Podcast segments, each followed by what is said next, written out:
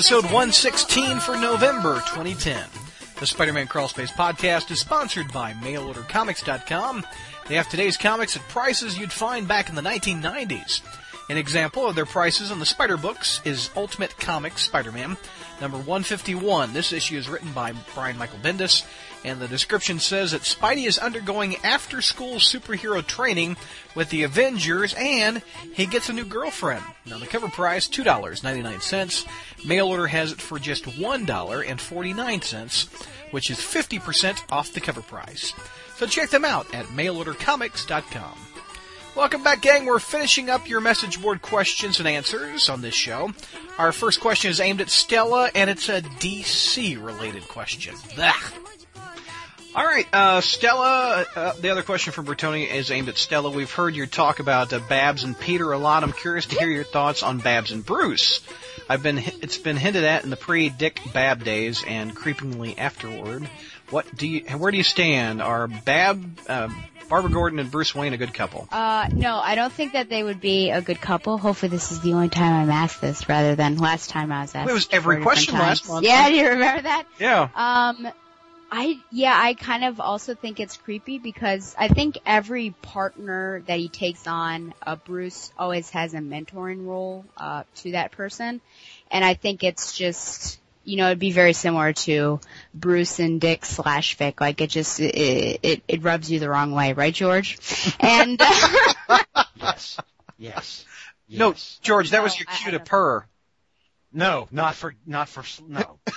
no. He's slash Vic. No, he doesn't like that. Um, and neither do I. So it just so everyone knows. But th- yeah, my answer would be no. I I agree with you, Bertoni, that it is kind of creepy. And when they were doing that in um the Mystery of the Batwoman, that was a little awkward. I was just thinking, huh, what's going on here? So okay. JR, thank you for bringing the awesome on Amazing Spider-Man Classics. You you really were funny on that show, especially when you picked on me for my steak.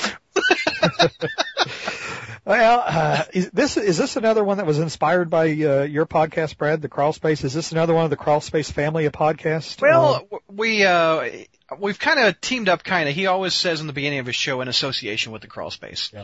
So I uh, say, you're- I don't you're know the if I one- I don't know if I inspired him, but he does a hell of a job, Mr. John. Yeah, he's he's outright said that he wouldn't be doing this podcast if We it did. wasn't for the Crawl Space podcast. Nice. It's it's your So- fault. so Brad is like, Brad's like the Roger Corman of podcasts. I tell you. With Uh, a well, budget Bert- of a dollar ninety five, I've inspired fifteen podcasts. Yeah, Bertoni, thank you. Uh, you know, for those of you who may not be familiar with Amazing Spider-Man classics, uh, this, is- I mean, it's truly unique. I mean, you know, we're, a lot of us sit and talk about Spider-Man. I mean, this actually goes back and it's almost like Mystery Science Theater meets Lee Ditko. Um, although their, their goal is to go beyond, but, uh, basically they look at each issue of Amazing Spider-Man, they start with the beginning, and they look at it kind of with a cynical modern eye. And, and and there are times that it, it's really funny. It's John Wilson, Bertoni Beetle, and, uh, Donovan Morgan Grant. Yep. And, uh, the only, the, you know, and basically what had happened was, uh, they asked me to be on it because basically they used up all their good guests. And, uh, so they, uh, so then they asked me. Um, but, uh, you know, and, and, and Bertoni is, has this weird obsession with Betty Brant.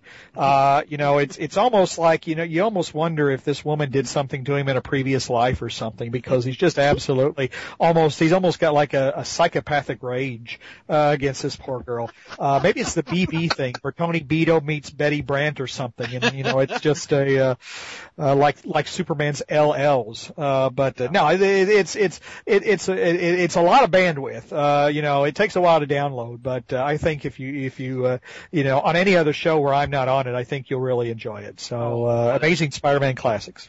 Yeah, check it out on iTunes. Uh, also, he asked me to be on for uh, the episode where they review uh, Amazing S- 42, which is Mary Jane's first appearance. Which is one of my favorites, where he fought the Rhino. Yeah. Uh, mystery guest who just purred. Thanks for bringing the awesome period. Hope that wasn't premature. You're welcome, and uh, I can't help but do it anywhere I go. Uh, Noctis 7493, the front desk of the BTO Watchtower. That Batgirl to Oracle, is that what it is? Yep. Okay, got it. I, I thought you meant Bachman Turner Overdrive. JR, in the MC2 universe, Peter hung up his webs and retired from the superhero business after losing his leg during his final battle against the Green Goblin. Besides old age, what would have to occur for Peter to retire in the Amazing Universe? A long-term retirement, not like Brett Favre. oh well, Brett will be retiring a little sooner than uh, expected if he uh, if he's truly been sending uh, dirty Yeah. pics on his uh, phone. But anyway, uh, you know, I, I, I'm sorry. Oh, Stella just giggled. Oh, um, I, I you know what? That's that's a really good question because Yeah. you know with Peter with Peter's um, uh, the whole thing, uh, you know, how he keeps dragging himself out of bed basically to be Spider-Man even when he really doesn't want to do it anymore.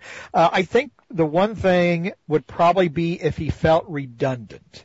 Um, there was a what if story that actually kind of hit on that briefly. It wasn't the main thread, but uh, there was a what if like where Stark technology was, you know, was available to everybody, and basically Peter retired because all of the cops had Stark technology. So he figured, well, crap, you know, I'm not needed anymore. Uh, so he decided to retire and take care of Aunt May, uh, which, you know, of course he came back in action, but, uh, you know, so I think if he felt redundant, he might quit. Uh, also, I think, uh, if it's something where, you know, like Mary, of course, well, not Mary Jane anymore, he's not married. uh, but if he was still married to her and she came down with a debilitating illness, I think he might, he might retire and take care of her. But yeah, it would take him a lot, it would take a lot to get him out of that costume. Uh, BD, in the near future, should Peter take Anya Aranya as the web slinging apprentice? P.S. Thank you for paying for the bandwidth that keeps the Fight Club in operation. I will toast and down a cold one in your honor. Should Peter take Aranya as his web? uh, No, I'm good. I, really, I mean, I, I, I reluctantly bought that book, but uh, I didn't really care for the first Aranya book. I hope they have a new twist on her, but he doesn't need an apprentice. You know what would be interesting if Yeah. uh, if Aranya took on a sidekick and that sidekick was a bullet to her head. Stella, I'm hoping my nephew uh, work on a school paper comparing Peter's life to the lives of classical heroes, heroines in the Greek and Roman mythology. I suggested to use Peter for the topic, and we're stuck on one area. Which classical hero or heroine would you rec- heroine? I'm sorry. Would you rec- My bad. Yikes. Heroine. Would it's you like rec- the stuff you do with your nose, Brad. So My bad. Oh no, that's cool. I like Mountain Dew. Would you recommend to use when comparing Peter's love life? Um. Oh. Oh. re- Oh. Interesting. When comparing his love life, I didn't see that because I was thinking about this, Oh yeah. and well, I will continue with my original thought because I have AP Virgil as one of my classes. I will still say uh, Aeneas would be a good comparison, and I think in in many ways Aeneas is not really a textbook hero. He um. Ah, well, he cries a lot, but that's more, I, that's his emotion. Um, and he, uh, trying to think of a good word here. Um, he hesitates in certain areas and he is not, you know, like a gung ho kind of guy. It takes him a little while to get worked up. So that, that's one thing and he, he obviously has dedication towards the gods and then towards his father, which I would equate to, uh, Spider-Man's dedication towards Uncle Ben. As for the love life, I would still compare this to Aeneas and originally, um, Aeneas was married, and then his wife was left behind, which was a clever um, rhetorical uh, tactic, I guess, used by Virgil so that Aeneas could really marry the future um, Lavinia and then have their descendants in Italy. Uh, but between that, he lands in Carthage in Africa. Sorry, I'll go through this really quickly. And he meets the queen, Dido. They fall in love, but then he has to leave because he's visited by Mercury and he tells him, why are you hesitating? You need to go. And then Dido basically kills herself. And I would equate this with Peter Parker's life because not necessarily the, the suicide business, but just the fact that um, it's almost toxic, like the relationship that he seems to have now uh, with um, like with the heroines and uh I mean, if you think about it, everything, all of his relationships are ending and, you know, they're in danger, so I would, I would, uh, compare it to that. Good But answer. Stella, what about what about Oedipus? uh, He he sold his marriage to the devil for his mother figure. Wow. Stella, we, have we- we still got you? yes, I'm Oh, there you are. Oh, there she is. For his mother. Yeah, but he ended up marrying his mother. So, I mean, Peter would have had to have relation, Ooh. shudder, Well, there's shudder st- with there's still Aunt May. time left in there's still time left in Brand New Day. So Oh, gross. It'll be brand new May. Uh, Oh. Kevin, if you put Peter in the Star Wars universe, keep his personal history and personality, take away his spider powers, and made him force sensitive, Jesus. Would you be, would he be able to become a Jedi? If so, would he be able to become a Jedi Knight, a Jedi Master? I am sorry, sir, but you are asking the complete wrong person this question. That's Uh, I'll, an- I'll answer it. Oh, go Uh, ahead. No, because he's uh he gives into rage way too often. Oh, that's true. That's, that's And good. Yoda Yoda wouldn't take him on. He's not even keeled enough. Uh, next one's for George. When listening to a Crawl Space podcast, I occasionally embarrass myself at places like the gym or in libraries by bursting out in laughter. Have you ever embarrassed yourself by laughing out loud in public from listening to the podcast? And the Fight Club rocks. Uh could you repeat the last part of that question? Have you ever embarrassed yourself by laughing? Okay. no, no. okay. No, um, I have, uh, I, whenever I'm out public and I'm listening to something on the iPod and I laugh, I don't embarrass myself so much as make other people interested in what the hell am I doing. True. So, uh, and, uh, and uh, yes, the Fight Club does rock. Mercury 83 from Ireland. Hey all, just a good question for everyone. Which Spider-Man villain do you think wouldn't or couldn't do in a movie? I say the lizard. Jinx. Jinx. George, who, do you, who can't do a movie? Um, I, uh, I, face. freak. It was the big wheel. The big wheel. yeah, but you know when he's come down the road, you got to have Tina Turner singing uh, "Proud Mary." Big wheel, keep on turning. That'd be fun. Stella, who wouldn't work in a movie? Yeah, I agree with um George about Freak. Yeah. J- uh, Jr. Well, you know, it's kind of funny you mentioned the big wheel, but I'm thinking that actually some of these lame villains, because I was thinking, well, who wouldn't work? I was thinking like Kangaroo, Big Wheel, Hypno Hustler, Rocket Racer, and I'm thinking, no, wait a minute, that would work. That would be like the first, you know, 10, 15 minutes or whatever, and, and kind of like Spider-Man 3, Spider-Man would sit and go, where do they keep coming up with these guys? Um, but the the one villain I, I I just couldn't see done would be Kraven. I I just I no I mean I just that the most dangerous game thing is so played out. Uh, Night Watch from Greenville, South Carolina. To everyone, if you were going to donate one comic or trade from your collection to, to a charity that gives comics to kids to encourage literacy, what would it be? George, what would you give? Because you've got uh, some young. Are they cousins or are they friends of? I do, and uh, I've got cousins, Cousins, and okay. uh, I've I've given them um, the first Secret Wars trade paperback. Mm, yeah. Um, it is it's kid safe. Um, it's interesting. It's just big goofy superhero fun. It doesn't have any rape in it. Um, so yeah, it's a pretty good one to give the kids. And plus, it's huge. I mean, it's a 12 issue story and it's giant. Yeah. And uh, it's got Wolverine. It's got all the stuff the kids like in it. Spider Man, you know, crazy stuff. Uh, easily the Secret Wars trade paperback. Anybody else have an answer? Yeah, I would. uh Jr. No, go ahead. I was. I would give him uh, Batgirl Year One easily, uh, or uh, Geoff Johns' very first series, Stars and Stripe, uh, starring the new Yes. Stargirl. That would be, you know, that's a great all ages type thing. It's really fun. Uh, you know, I think kids would love that too. JR, what were you gonna say? Well, I was thinking uh, there might be two. Um, the actually, believe it or not, something from the One More Day era um, or Brand New Day era. The um, uh, I just forgot it. Spencer, what's that trade paperback you like with Venom? Oh, um, New Ways to Die. Thank you. Thank Yep. you. New Lights to Die. And the reason I say that is because it's got the Green Goblin, it's got Venom, it's got Anti-Venom. I mean, I don't really like Anti-Venom that much, but it's got all kinds of superhero, supervillain fighting, you know, and Spencer loves it. I mean, Spencer loves it. So I'm thinking that's, you know, a kid would, a kid would probably love that, like that. Uh, and who, you know, a kid wouldn't be overwrought about the whole brand new day thing like us old folks. But I'm also thinking Spider-Man, Amazing Spider-Man number 248 by Stern, which has the, uh, the kid who collected Spider-Man. Uh, I think as far as, you know, showing someone that, you know, uh, if you think superhero comics are just about punching bad guys, uh, you're wrong and you read this. And I think that Spider-Man, you know, reaching out to this, this, this dying boy or whatever, I think would resonate with kids. Yeah. So. Stella, you got one? Um, I would definitely agree with Kevin's assessment on the uh, Batgirl Year One.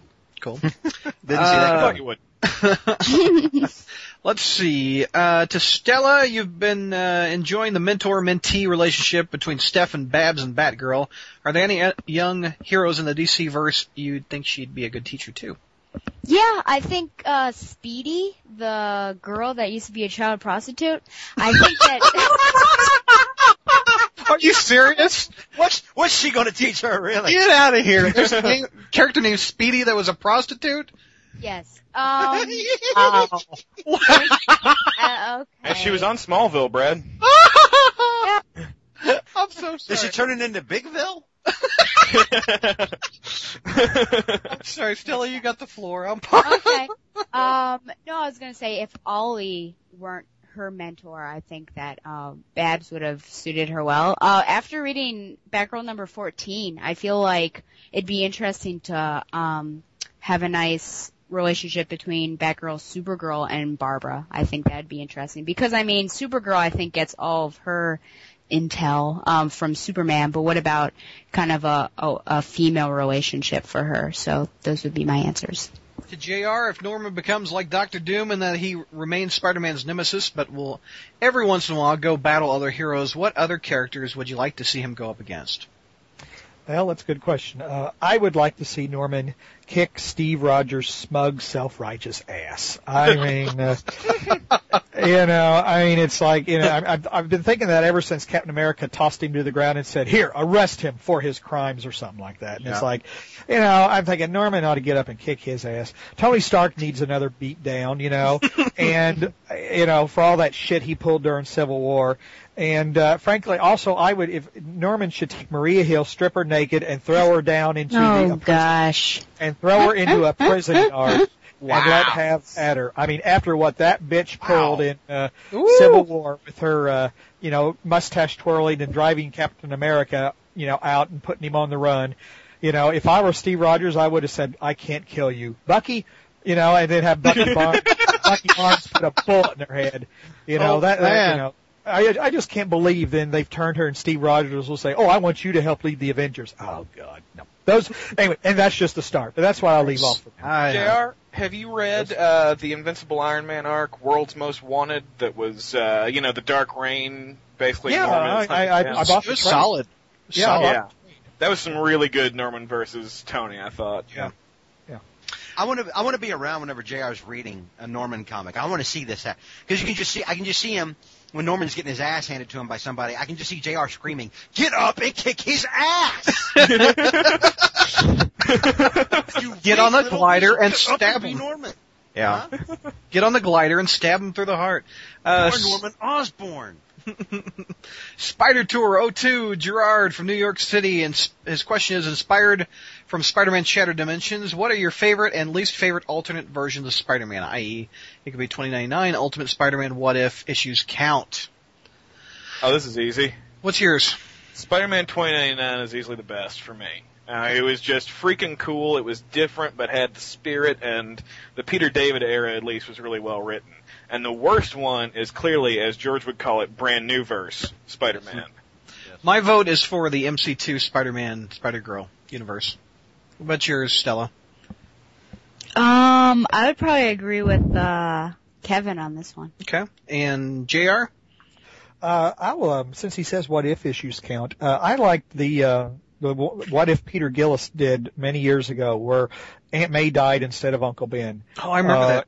It was, What if, uh, it what was, if 46? yep. It was a very good story. Everybody pretty well stayed in character and it was, it was totally logical. I mean, it was, it, it, it was truly different. I mean, you know, it showed the difference in approaches that May and Ben would have toward parenting. Uh, but you wound up kind of in the same place, you know. So, uh, that, that would probably be my favorite. George, you got one? Um, my fa- my uh, my favorite alternate would probably be uh, Spider Ham. and um, Nice. and yeah, Kevin is exactly right. The the my least favorite is the is the current brand new verse. Nothing to like about it. Okay. Uh, Funny K from Scotland. Hey guys, I've not had a great start to month with being ill and such. Now, while I was ill, I received a box set of the complete set of The Sopranos. It makes me feel Hey. better.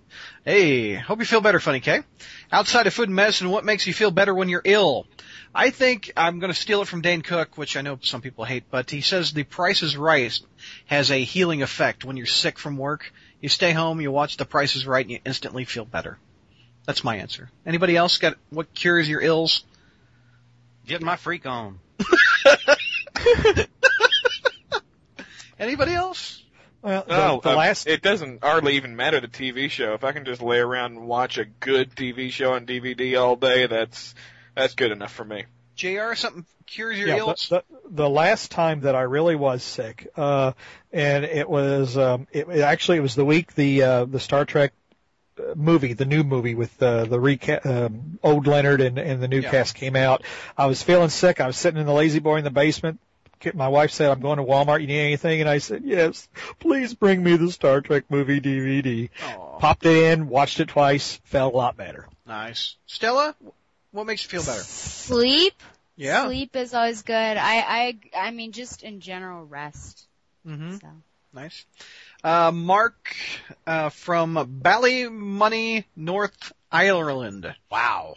Wow. The worst Spider-Man story in his opinion is Web 22, mainly because Peter went to Belfast, Belfast, but he was drawn as being in 1945 Berlin. and don't get me going on how the army, the terrorists, and the accent were written. As it was, Bagora. Bagora, as it was a place to me back then, it was dreadful and stopped me reading it for a while. I truly believe that this comic kept the troubles going until Bill Clinton flew over and stopped the fighting with his warm smile. This is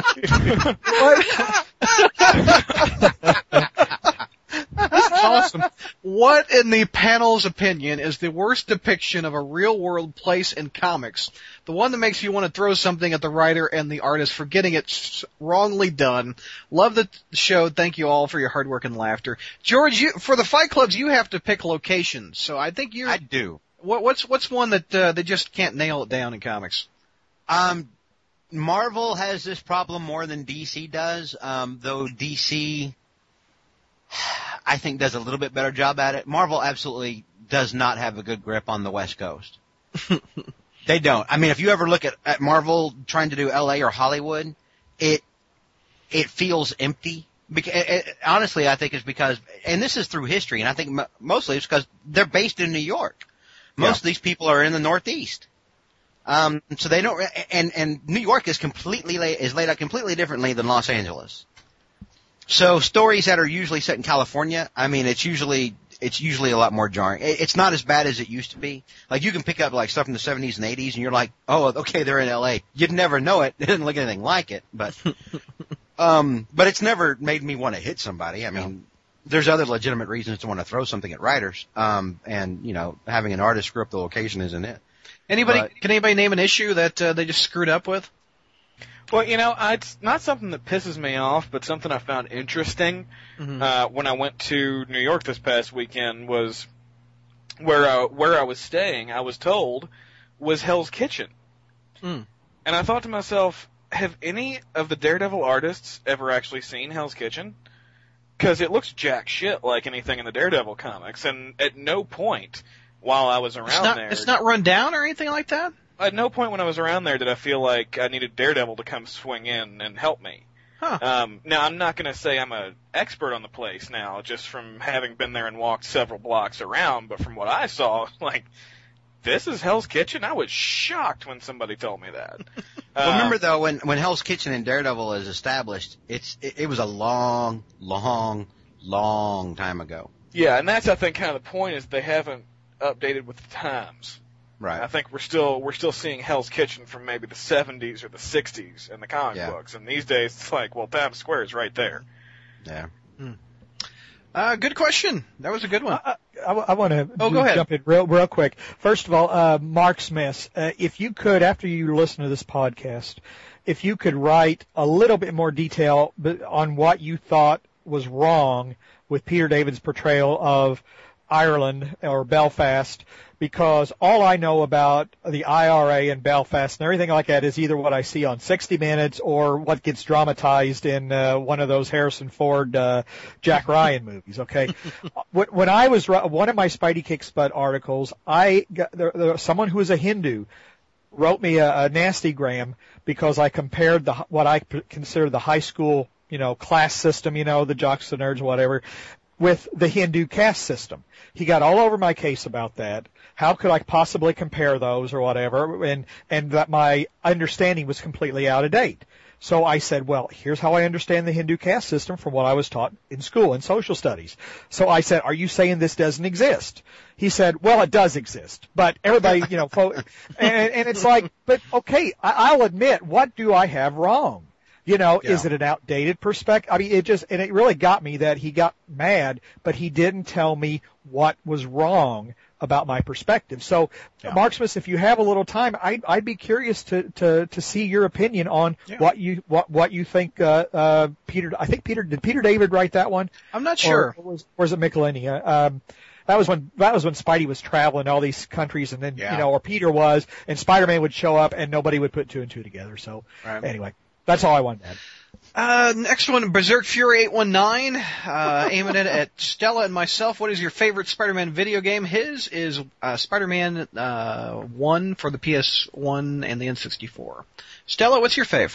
I would agree with that one. I think, um, it was probably my first one and you really can never touch, like, your first loves. So I think definitely that'll always have a special place in my heart.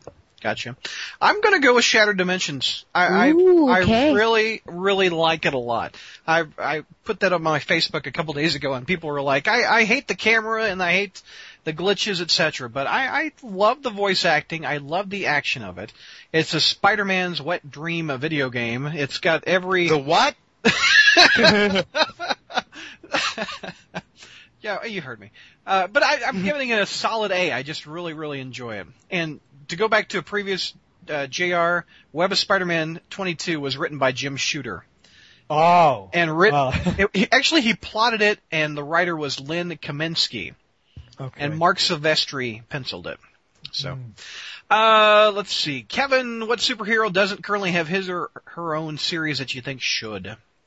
Uh, definitely Manhunter, the current one, Kate Spencer, who's, uh, been featured a bit in what is it, Batman Streets of Gotham, but really, I think I said this when somebody asked me if I was the publisher of something, what would I do? I would chain Marc Andreyko to a desk and make him write Manhunter comics for the rest of his life. Yeah. And if there was any way in hell I could get Geoff Johns to do another Stargirl ongoing series, that would be fantastic too. Nice.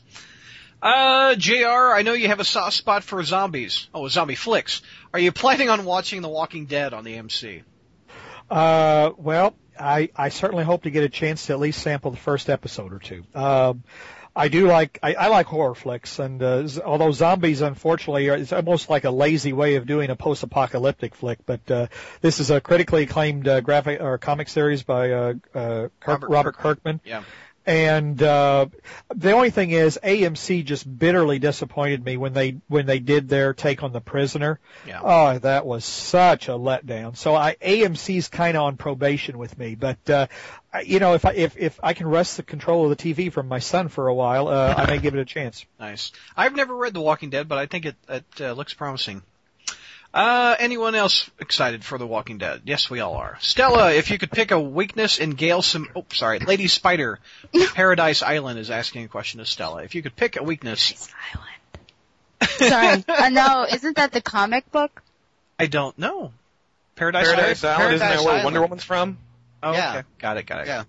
Oh, okay. Uh, what's a weakness in Gail Simone's writing?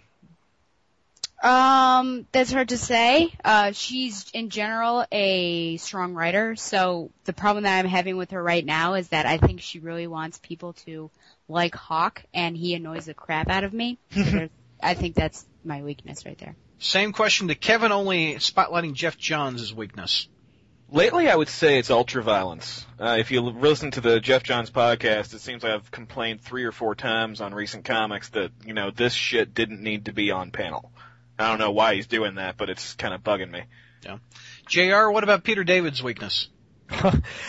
First of all, I, I, I'm not a writer, so I couldn't Yeah. possibly pinpoint, you know, I couldn't possibly pinpoint a writer's weakness, uh, because I think Peter David's a good, a very good writer. His license, I mean, he knocks like Star Trek out of the park, for example, and he's done very good Spider-Man. The only thing I would say is having read some of his original material, and I just read one, I haven't read Sex and Violence or Fallen Angel. I read something called Spy Boy. I think it was Spy Boy that he did. And it was like, you know, you are having a lot more fun writing this than I am reading this.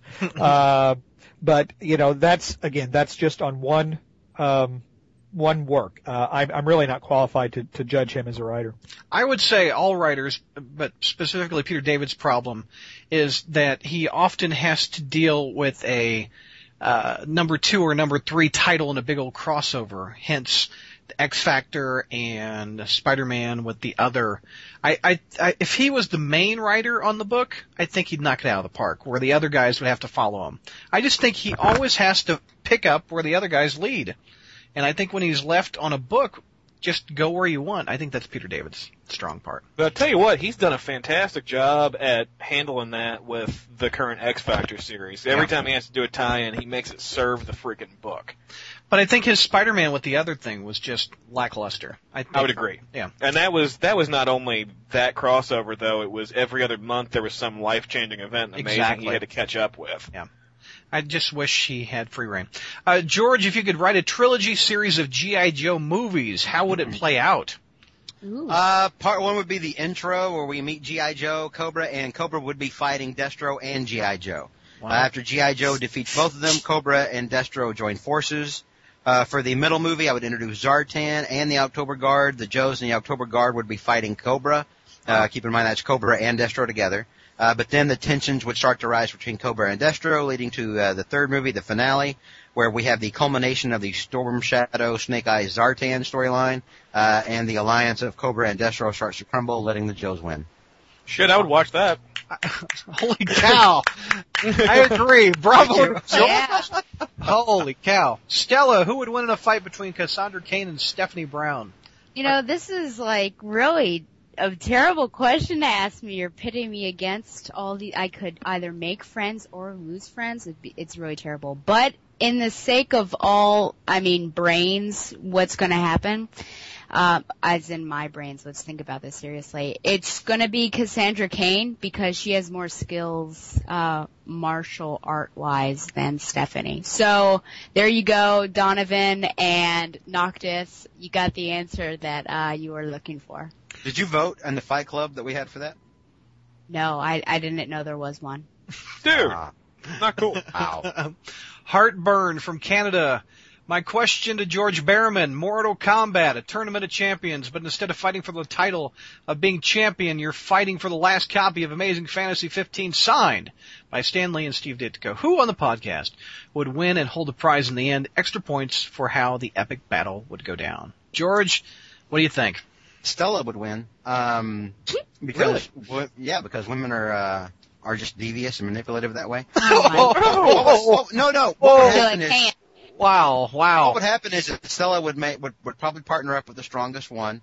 Uh, I am the strongest one, but she would partner up with me or or or somebody equally either clever or uh, or devious. But she would basically sit back and let everybody else fight themselves, and and then once it had been whittled down to just a few people, then she would uh, backstab somebody and she would ultimately win. If- Wow. If, Stella if Stella weren't here, I would win. Uh, Steve Rogers, New York City. George, give us a good trick or treat or Halloween costume story. Okay, uh, who remembers the facts of life? You take the good, you take, Take the, the bad. bad. Yeah. All right, uh, remember Blair? Yeah. Lisa Whelchel. Blair grew up uh, in Texas, and uh, before she became a mega superstar, I actually trick or treated and uh, had her hand out candy to me. That's cool. And I had a giant crush on her because she was like a lot older than me, but still young, and I was like a little kid. And she was like blonde and cute, and I was like, "Oh my god, um, she's just like awesome." And I just wanted to sit here. For, and she was dressed like a cat, and I, as a kid, even as a toddler, I thought that was sexy. So Uh, Kevin, was this past weekend your first time in New York ever? And did you have any thoughts to go on a Spider-Man tour of such places like Forest Hills, Astoria, etc.? It was my first time in New York City. Uh, that would have been awesome. I would have had to have a great tour guide because I had really no idea where the markers for different places I've heard of in New York began and ended. Like I said, somebody had to tell me I was apparently in Hell's Kitchen. Like, how did you tell? I didn't see a sign. Yeah. JR, a 1978 Spidey had as a radio toy, got me wondering what cool Spider-Man related toys and stuff like the radio did you have growing up? Hmm, in other words, what does what does old people play with? Uh, we drew on the caves, a goblin. Yeah, exactly. you know, not not mu- not much, not as much as you might think. For one, because when I was a little kid, uh, you know, we didn't have toys. We didn't have. I mean, really, there wasn't Toys R Us. I lived in a small town. Uh, we didn't get outside the county much. Uh, and, uh, any money that I did have, uh, or any request I had typically went to, uh, Star Trek collectibles. Hmm. Uh, I had a, I had a squirt gun and either my brother or myself had Mego, had a Mego Spidey. But really that was, I didn't really start buying Spider-Man stuff until I was, uh, actually out of college and, and working. Nice. Uh, Brad, is Ava going to trick or treat this year? If so, what is her undoubtedly cute little costume going to be? She's got two costumes. The first one, she's going to be a little ladybug, which is very cute. It's a little onesie. We've already bought that. The other one, I haven't bought yet, but I'm going to plan on doing it, and I need to get my order in pretty quick. This year, Marvel has released a Spider-Man onesie that has a little Spider-Man hat. I know, I know there's a little boy in the picture on the website, but I don't care. She can be Spider-Girl. so I'm gonna buy that for her. And we're not gonna go door to door with a three month old, but, uh, we, uh, she'll she'll get some milk. She'll trick or treat for some milk. Uh, TNR 105 from New Jersey, Brad. Other than the Spider-Man onesie, what was Baby Crawlspace's first exposure to Spider-Man? Uh, probably in the uh, the delivery room when the crawl space was on the laptop. nice. And what has been the most worthwhile thing to come out since One More Day? I don't know. I mean, I thought that uh, the Grim Hunt storyline was really good. that was solid. Uh, Kevin, are we ever going to get a GI or uh, uh, Geoff Johns interview on the Geoff Johns podcast? I would love to. It's a matter of them scheduling it. I, I was really hoping at uh, New York Comic Con to at least get a clip of, you know, like an intro, him saying like, "I'm Geoff Johns and this is the Geoff Johns podcast," but I didn't get to talk to him at all. No. And who's better friend to Hal Jordan, Barry Allen or Oliver Queen? I don't feel like I'm qualified to say. Most of my exposure to Hal Jordan has really been the Geoff Johns era, and uh, Ollie has been in like one issue, and Barry was just resurrected. So I I don't want to I don't want to pretend to be an authority, but also I want to give props to TNR 105's awesome Bucky Cap and Black Widow avatar. I like that couple, and that's a cool piece of art. Well done, sir. Nice. Uh, let's see. Stella, whenever someone goes on an expletive-filled rant on the podcast, your reaction is usually, wow, or gosh. What is something that you hate so much that it would make you scream the famous seven naughty words? Huh? huh? um, no, I, I usually just get really upset at myself and like in my head I, I call myself really bad names. Uh, so I think that would be you know, that's the thing. Or if in general something goes wrong, you know, I just think, oh, you know, but I never say them out loud. And yeah. Okay.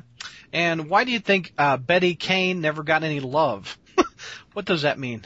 Uh, uh well, because yeah, well, she was the first Batgirl, and I mean, she only lasted for two issues. But you know, the next one was the one that we all took to Barbara Gordon, and I think the main reason was because uh, Batgirl Betty Kane's mere purpose in life was to prove that uh, Dick Grayson and Bruce Wayne were not having a relationship. So I think since that was her only, I mean, her only, I guess, task and, you know, it's just like this, this love thing. She didn't really have too much of a backstory. She didn't have, um, many strengths.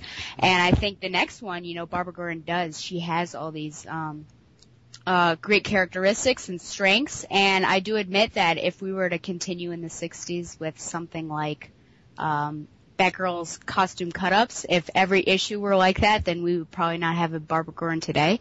But I think because she is such a strong character, that's why she has lasted. Okay.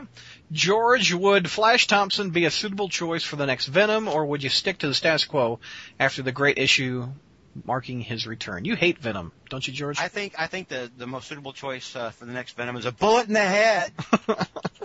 um, after Wow. that, uh, if if if we must have to, if we must have a Venom, by God, just let it be Eddie Brock. yeah.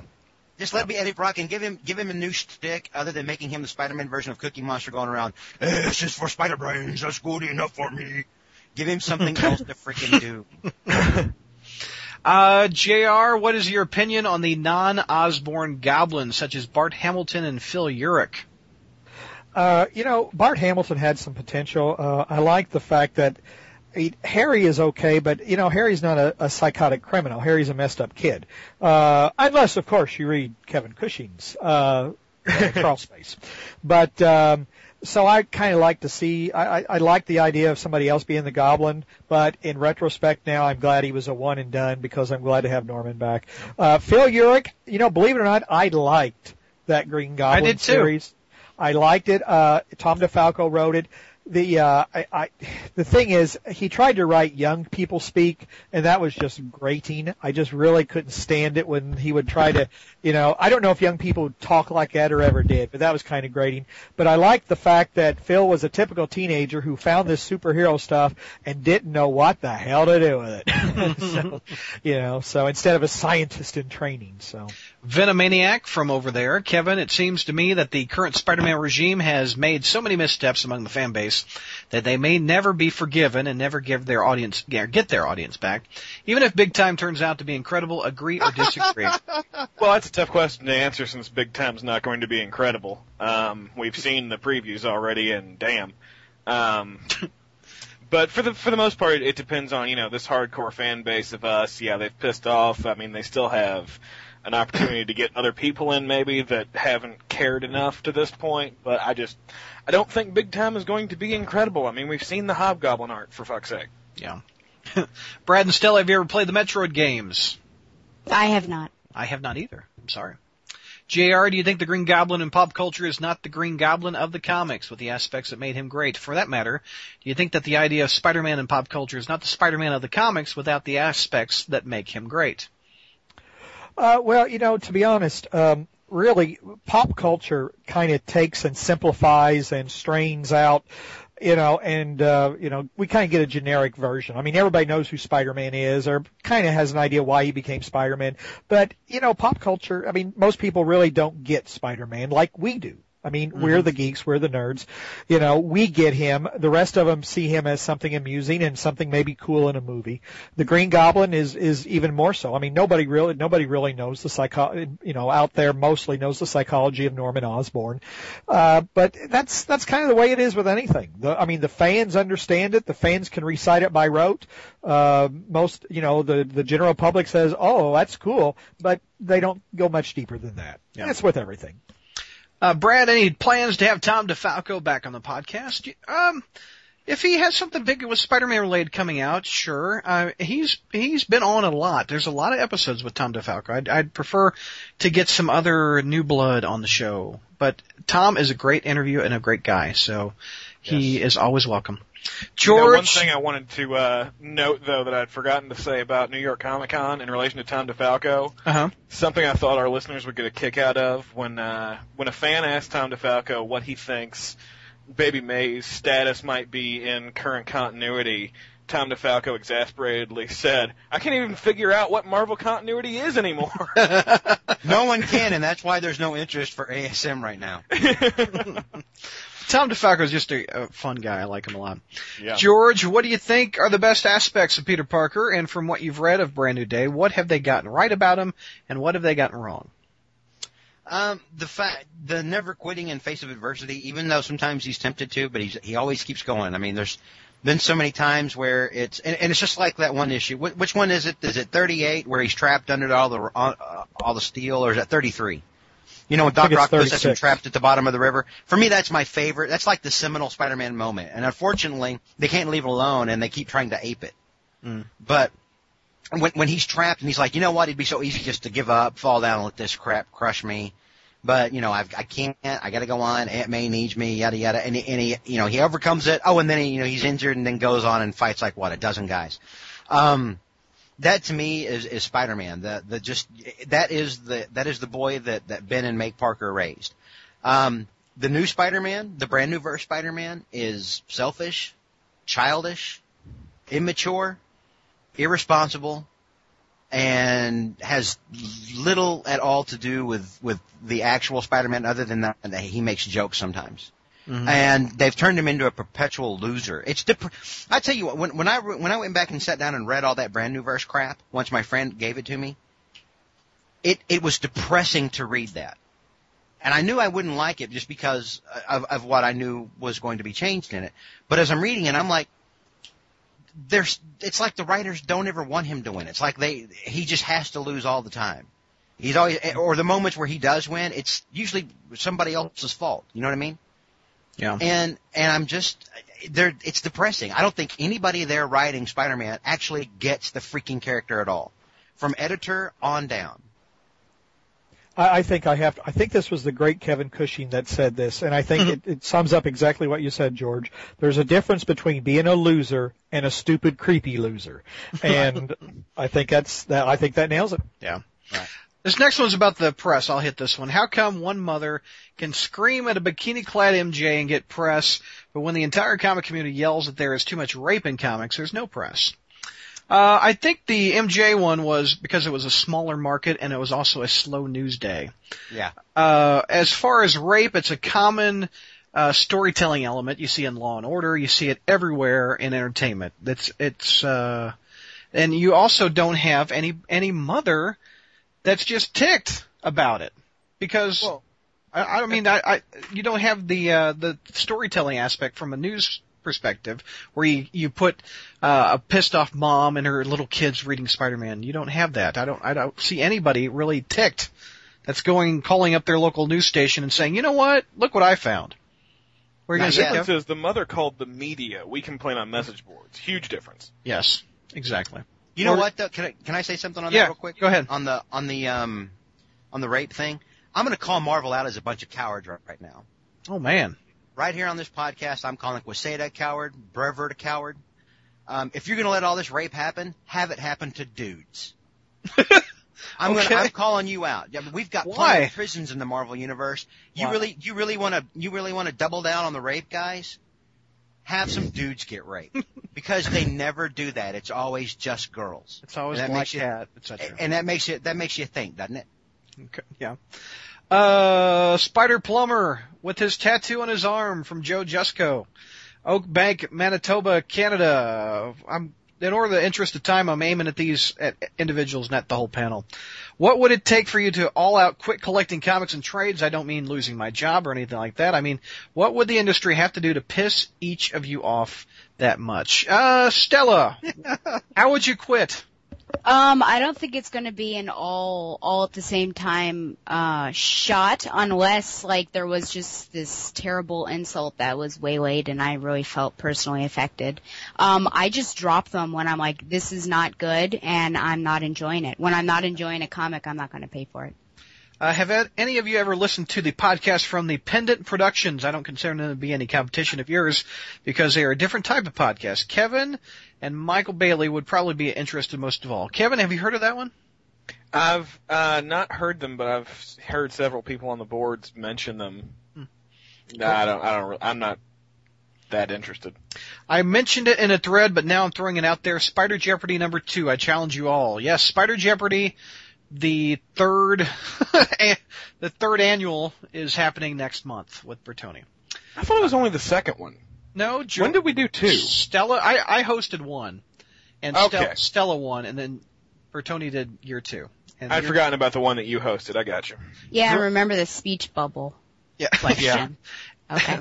He said they're going to be easier this year, and everyone gets multiple choice, is what I understand. Ooh. Some of them, some of them, I oh, didn't even get. sauce. I didn't even get me? multiple choice. I mean, Way come to on. phone it in. Seriously? I could be misspoken. He may change his rules next month, Oh, but that's man, what I understand. that's- Wait this this this this this ruins everything. Oh my God.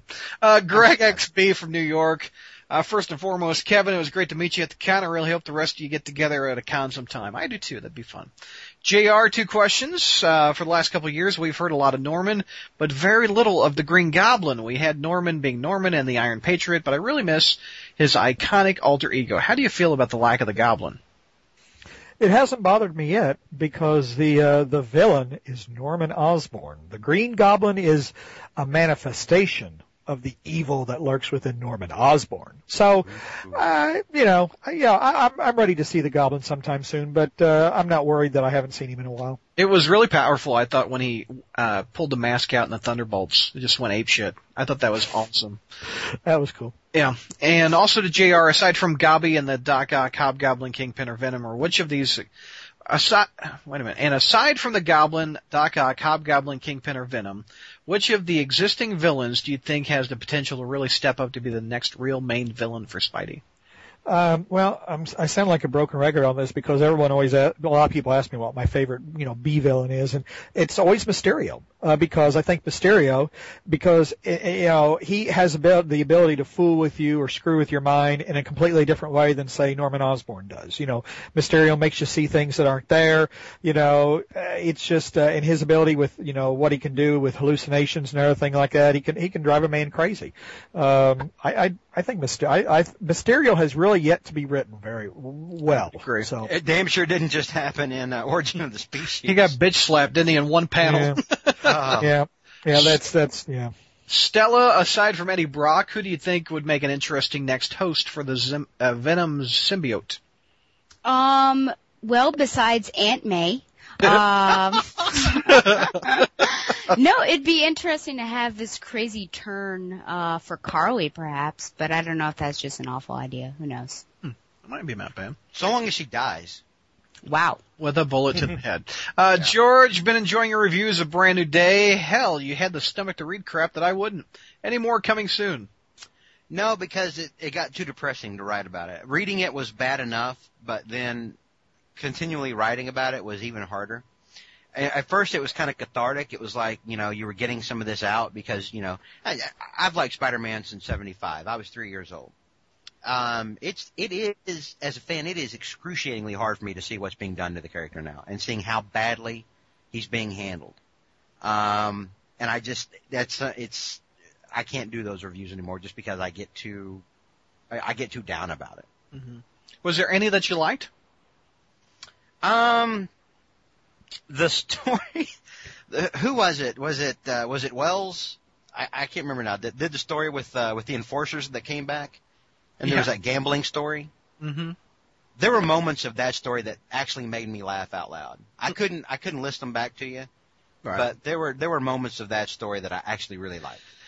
Uh, last question is to me. How'd you like Shattered Dimensions, and would you like the ne- what would you like the next Spider-Man game to be? I loved it. I give it an A.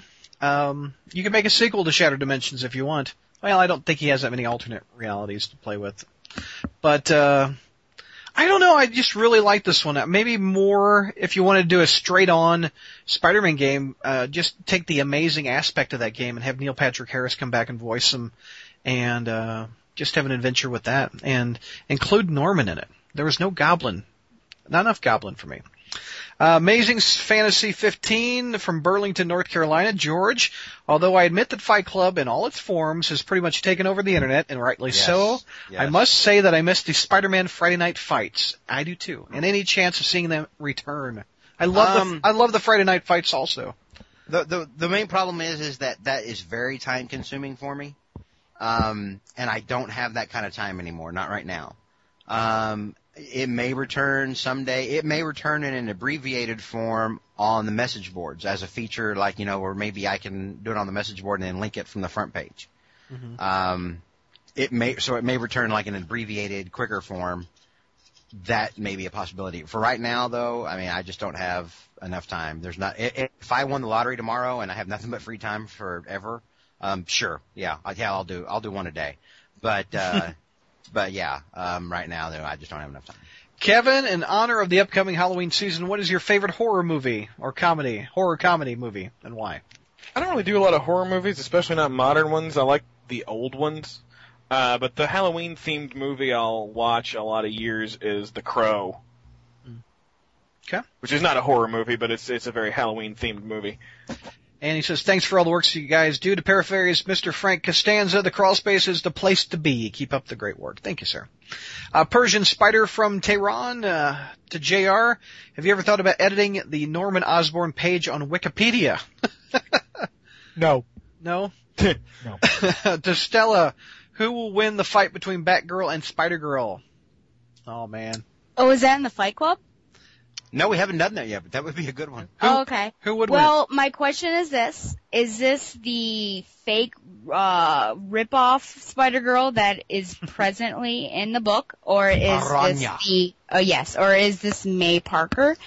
And which Batgirl are we talking about? So, Good That's grief. problematic. I know, right? Yeah, this So is like if- ten different fight possibilities. It- it's very true. So I'll just go Stephanie Brown Batgirl, and we'll say Araña. win? I think that Stephanie will probably be able to kick Araña's butt only because Araña seems like, in my opinion, an airhead. You know what? Maybe maybe we'll do this for uh, DC uh, That'd be a DC and good one. Fight Club today. Make it Mayday Okay. Parker though. No, I'm Yeah. making it. If it's Batgirl, Oh. I'm making it. Uh, I'm making it Cassandra Cain because I really want Araña's ass kicked, Okay. Oh, Okay. and I think Uh, I think that would happen. Uh, Do Steph versus May. That would be the best that'd one. be fun. Ah, that's too. That's that's tough. All right. See? don't you want That's to? good. Huh? I thought you wanted close calls. Yeah, but I don't. I. You know what I want even more? I want to see Araña humiliated and to Oh. take a bullet. in um. So Next one is uh, the Proto Goblin, no relation to Jr. Oh gosh. Uh, what do you think of Norman Osborn's seemingly ever increasing status as the pimp of the Marvel Universe? After all, no one can deny that the guy has been getting around a lot lately, whether he's banging Lily or destroying the reputation of Marvel's so-called virgin princess Gwen Stacy. And wasn't there some chick from Revenge of the Goblin who's supposed to be his lover as well? What do you guys think? What Jr. What do you think is the uh, natural evolution of the character. Does it work for Norman as a character, and could he give Bruce Wayne and Tony Stark a run for their money as the pimp of the Marvel Universe? Oh, man. Everybody wants a piece of that goblin pie, baby. Oh, I was about to say, no, oh. I'm, I'm not really going to address this um, blow, or uh, I was going to say blow for blow, but that sounded pretty bad. too. Uh, um, I mean, he's he's. Uh, I have I have very mixed feelings about Norman's sexuality because Not at all. it just keeps getting better, man. You think he's gay? no no no no. Um, I think I've always thought I've always the way I've always interpreted Norman Osborn is that he has a pathological hatred of women, just Okay. absolute, just despises them. Um, the the thing with Emily, his wife, and Colina, the nurse you're referring to, and even Gwen Stacy, I think uh, those were honest moments because each of those moments was a time when Norman was at a very weak point. Uh, with Emily, he was he was probably we don't know a whole lot about, it, but I'm speculating. You know, his father was dead, his mother was probably dead. He was alone, he was broke, you know, and he was very vulnerable at the time. And she kind of took him up as a lost cause in a way, kind of like Gwen Stacy did Peter Parker. Uh, Colina, the nurse, was after he was trying to recover from, uh, you know, being a lunatic after a result of the um, gathering of five. And even Gwen, he was having headaches. He thought he was going to die. He was wondering how Harry would survive without him. That's to me. That's that's kind of when you can get into Norman Osborn's heart. But the rest of this stuff, I really have a problem with because I just can't see him. s- Although a psychotic can hate women and still have sex with women. Yeah. So, but I, I again, this this isn't really something I can address briefly. Uh, maybe I'll maybe I'll write an article about it. Be or good. Hey, hey, Jr. Are are you saying that Norman is then or isn't since he hates women uh, using sex as a weapon? Norman would use sex as a He weapon. would, wouldn't he? He is the type. He is the type who would use it as an instrument of power. He wouldn't use it because he enjoys getting his goblin rocks off. It would, it would be a way of expressing his dominance and control. Yeah. I own Nice. you now. That's how you know, like with like with Lily Hollister and the baby. That's Norman's way of saying I own you. You know, you uh, you may have found my stuff, you may have the powers, but I own you. So but it, uh, whatever. I've already said too. Much. That's a good one, JR. I like that one. Six six six and a half from, from California. Uh, George, if the Spider-Man crawl space went through a gritty, dark reboot, what would the end result be? Um, it would end up like uh, like the end of Watchmen, and I would be Ozymandias, and every and I would make everybody realize, yeah, I've got to kill Spidey, dude, and I have to destroy the Earth to save it. Um, this is for Stella. As someone who is entering the real world, moving out, working full time, do you have any advice? Um, Going well, through the first, same steps. oh yeah, well, I didn't have anywhere to live for, you know, uh, um, at least two weeks, and, I, and then I found a, a basement in which to live, and now I'm in a townhouse of a previous professor who is away on sabbatical. So, first thing is to have good connections. The second thing is, um, I think that, I mean, hopefully in your workplace you make connections there as well because it's a very lonely thing to be moved out and away from everybody else and it's a good, I mean, it's healthy emotionally and psychologically to have friends and be able to talk with them and connect with them on different levels. And uh, hopefully moving out wise, get people to help you out and hopefully you have someplace to live already mapped out because it's stressful trying to find someplace while you're working. Yeah. Amazing Fantasy 15 has another question they forgot to ask, which is aimed to me. What's the status of the Amazing uh, Spider-Man's Amazing Friends podcast reunion? He's waiting on the edge of his seat. Uh, I announced this on the front page that I'm trying to get the Amazing Friends back together from the 1980s cartoon. And so far, I've got Firestar, the voice of Firestar, lined up. She's good to go. Uh, as far as Dan Gil- Gilvezan, who is uh, Spider-Man, I saw on his Facebook page that he recently had hip surgery. So Spider-Man pulled a hip. Uh, no, I, I, I sent a, I sent another email to him uh, actually yesterday because I sent one at the end of September and I hadn't heard from him. Uh, Bertoni talked to him at uh, San Diego Comic Con. He said, "Yeah, I'm I'm up for a show. Well, that's uh, just email me through my website." And I did that and didn't hear from him. And I sent him another email yesterday and I still haven't heard from him. So uh, I've got one out of three f- Spider friends, and I I don't have a really good contact for Frank Welker, who is a very in demand voice actor nowadays. He played uh, Bobby Drake, Iceman. He was also the voice of Megatron for the 80s cartoons. Hello, Prime. Exactly. That's. Do we have him on the line here? I've got two out of three Spider Friends. Uh, no, but um, it, it's my goal to get the Spider Friends, all three of them together. I hope I can get three. If I can get two, I'll go with two. But um, I uh, hope to make that podcast happen. If not this year, maybe next. Uh, R. Hagen from New Jersey. Uh, if you were made Marvel's editor in chief, what would you do to improve the company's fortunes? Kevin, you want that one? Sure. Okay. Um, I would give Peter David complete control of the Spider-Man line. Um, hopefully he would restore the original timeline. I would trust he would do that, but I'm not going to tell him what to do. Yeah. Um, because he's Peter frickin' David. uh, I would cancel Araña Girl and bring back Mayday Parker as Spider Girl. Um, I would make sure Peter David keeps writing X Factor for the rest of his life. um, and I would probably bring in a few other writers on Avengers.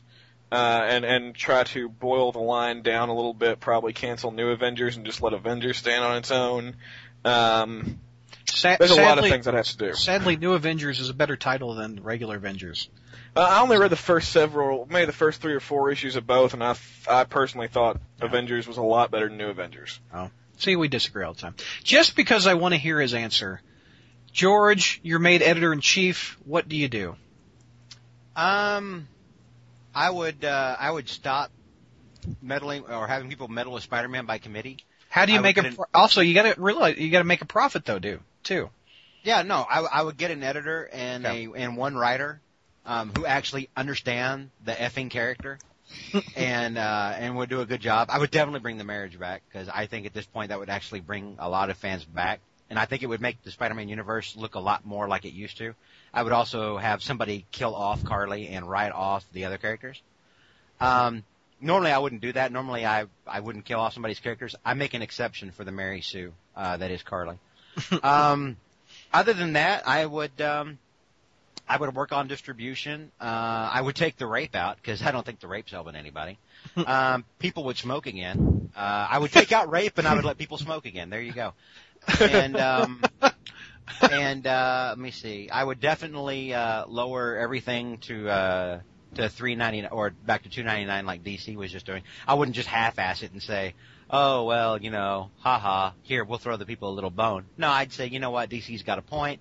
Uh, these are tough times. We're trying to help everybody out, so let's drop everything back. Maybe we can even get more people buying stuff. Yeah, I Um, forgot that one. I would do that too, definitely.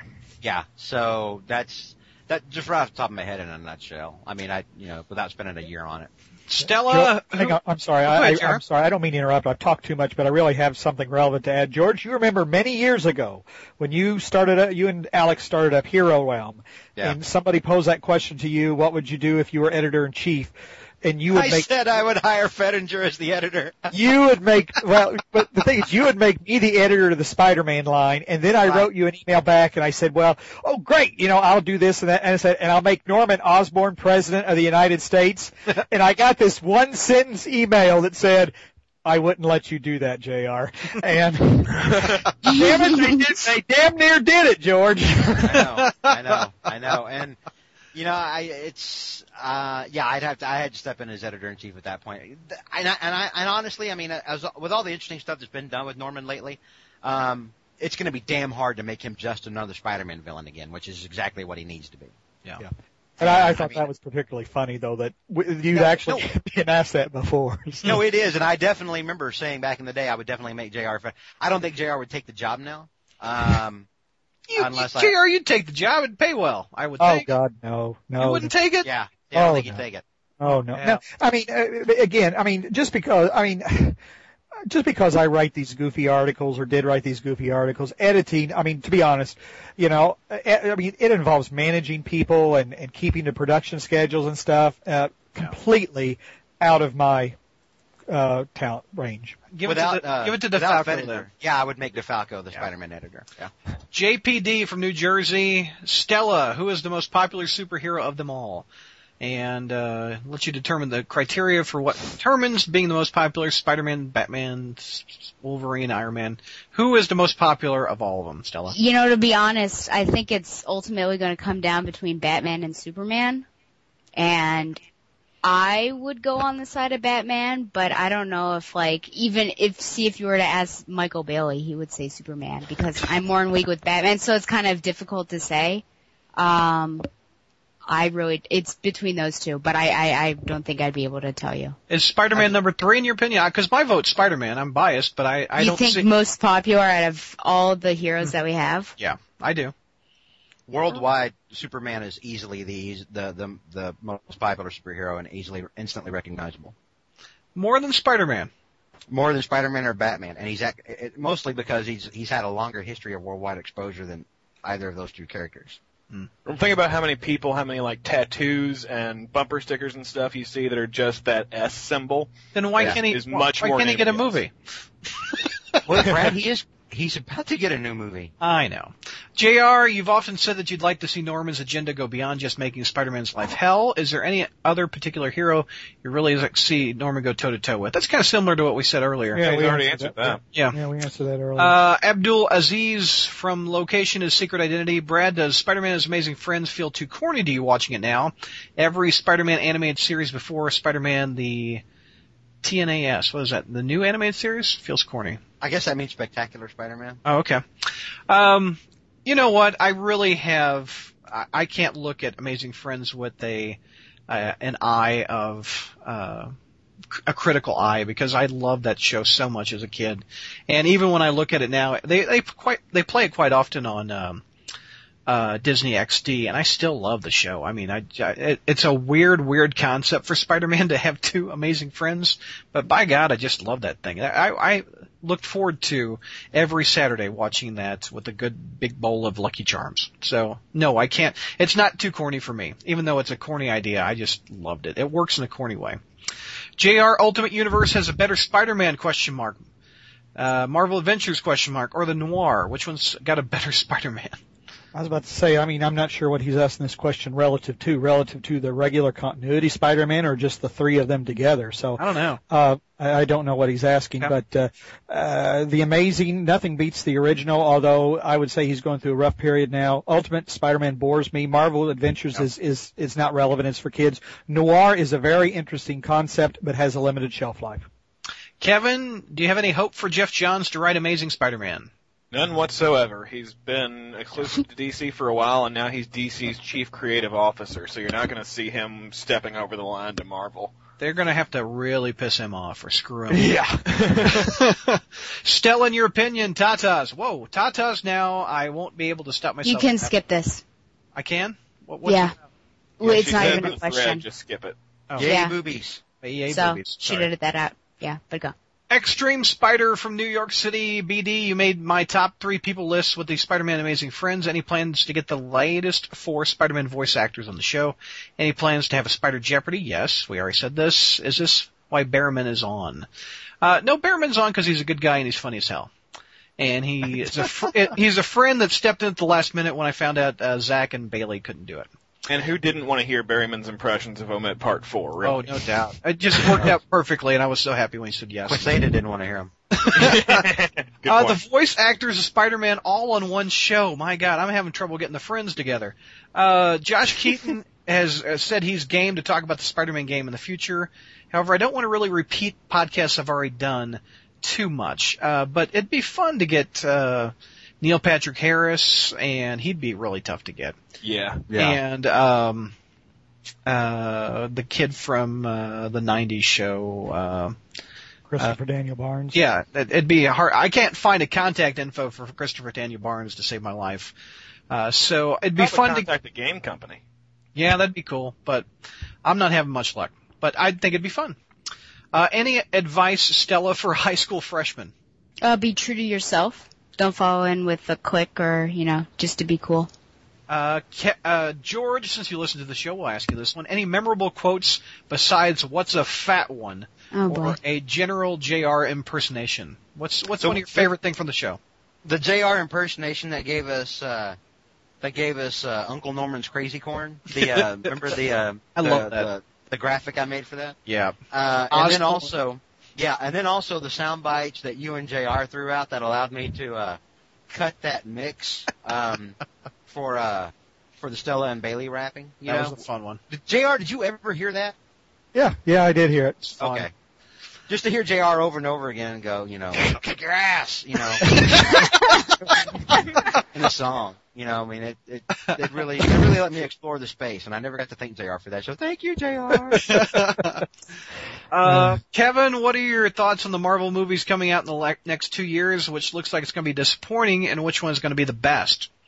Well, hopefully, uh, Avengers will be the best. I mean, with Joss Whedon at the helm and they let him write his own script for it, uh, it's, that should be a fantastic freaking movie. Uh, Captain America so far looks like it's going to be most disappointing. I mean, every time the director opens his mouth, my anticipation lowers. And Yeah. we just saw, we've seen pictures now of it, it was the stuntman, but pictures of the stuntman in the costume looked god awful. So I've got absolutely no anticipation for that one at this point. For you know Cap? what does look cool? You know what does look cool though, Kevin? What? Is is the Hydra stuff? yeah. I don't not, have not seen the that. Hydra stuff. Not Oh, the it's Hydra stuff. it looks sweet.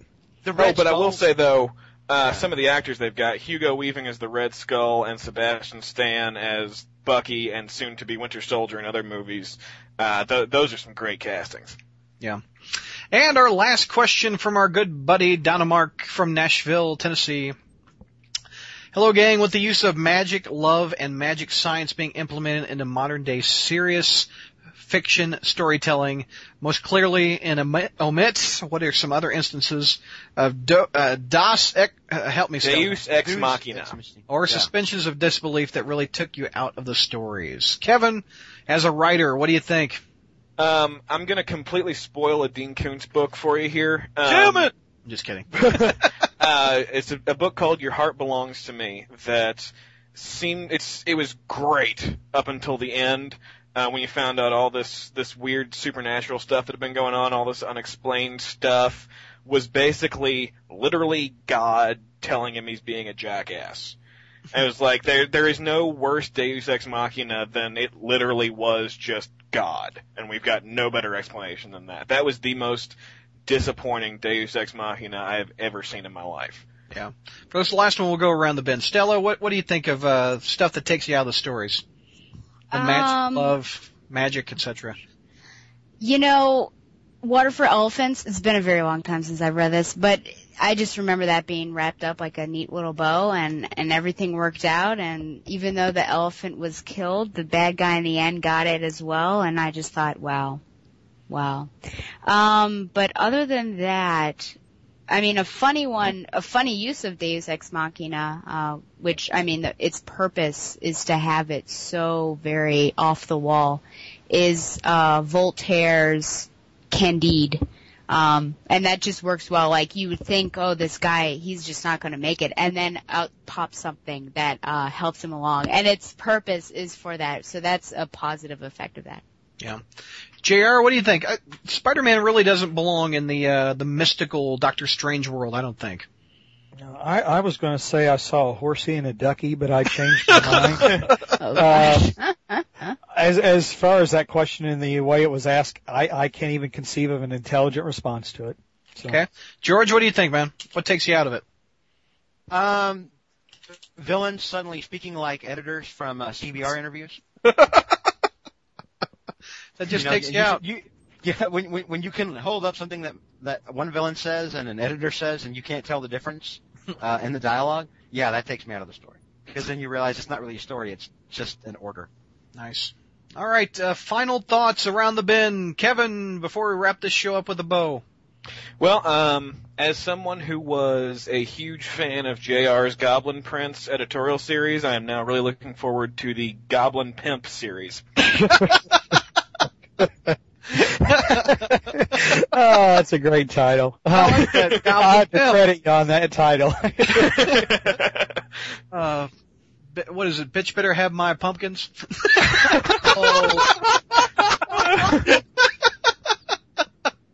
my goodness. Yeah, Stella, gonna get his final thoughts. off, Oh well, off. One more time, Stella. Final thoughts. Um, well, after going on an hour bike ride, getting a frantic message that the podcast is actually on an hour before I thought it was on, and sitting in my sweat for the past four hours, I'm ready to take a shower. JR, final thoughts, sir, for October 2010. I was about to say I was trying to deal with the mental images that Stella's last statement just brought to mind, but uh, all I can say is I'm an old man. I've been sitting on my ass for four hours, and I need the and I need my preparation H. Oh, This is this is all taking a very dark turn. oh George, final thoughts. It is. It has been a, a great, um, a great bunch of fun being with you guys, and uh, I'm glad I got to step in for uh, for Bailey and Zach. And uh, I uh, I've had more fun than cornbread getting buttered. I can't top that. George, you are a good friend for doing this on such short notice. You always No bring the funny, and you're a good good friend. So thank you very Thank much. Thank you very much. Thank you very much for having me. All right, gang. Wow, that was a long one, wasn't it? hmm Yeah. I, I will I will have to say this, not to blow smoke up George's ass, but usually I get a little restless when these things go, you know, about the three hour mark. Yeah. It's been four hours. I know. I've thor- I've, thorough- I, I've, I've thoroughly enjoyed it, and I. I have to give I have to give George a lot of credit. I mean, I, I, I love getting together with you guys, but uh, I have to give George a lot of credit for, for really keeping this thing uh, uh, interesting today. Oh yes, I agree. I agree, George. Yeah. Thank, Thank you. you so Thank much. you, guys. And we'll wrap up the show right about there. Before we go, I want to give another shout out to our sponsor, mailordercomics.com. They have discounts that start at 38 and they go up to 75% off the cover price of new comics and trade paperbacks. Another example is the Marvel Universe versus the Punisher hardcover. Now you're probably wondering, wait, this isn't Spidey related. However, it is. Spider-Man and Mary Jane play a big part in this miniseries, and it's really pretty good. I liked it a lot. Imagine the Punisher set in a world of zombies with Spidey as the leader of the dead. Good stuff. The cover price, $19.99. Mail order has it for just $11.99, which is 40% off the cover price. So check them out at mailordercomics.com. Thanks for listening, gang. I'm your webmaster and host, Brad Douglas, for the SpiderManCrawlspace.com.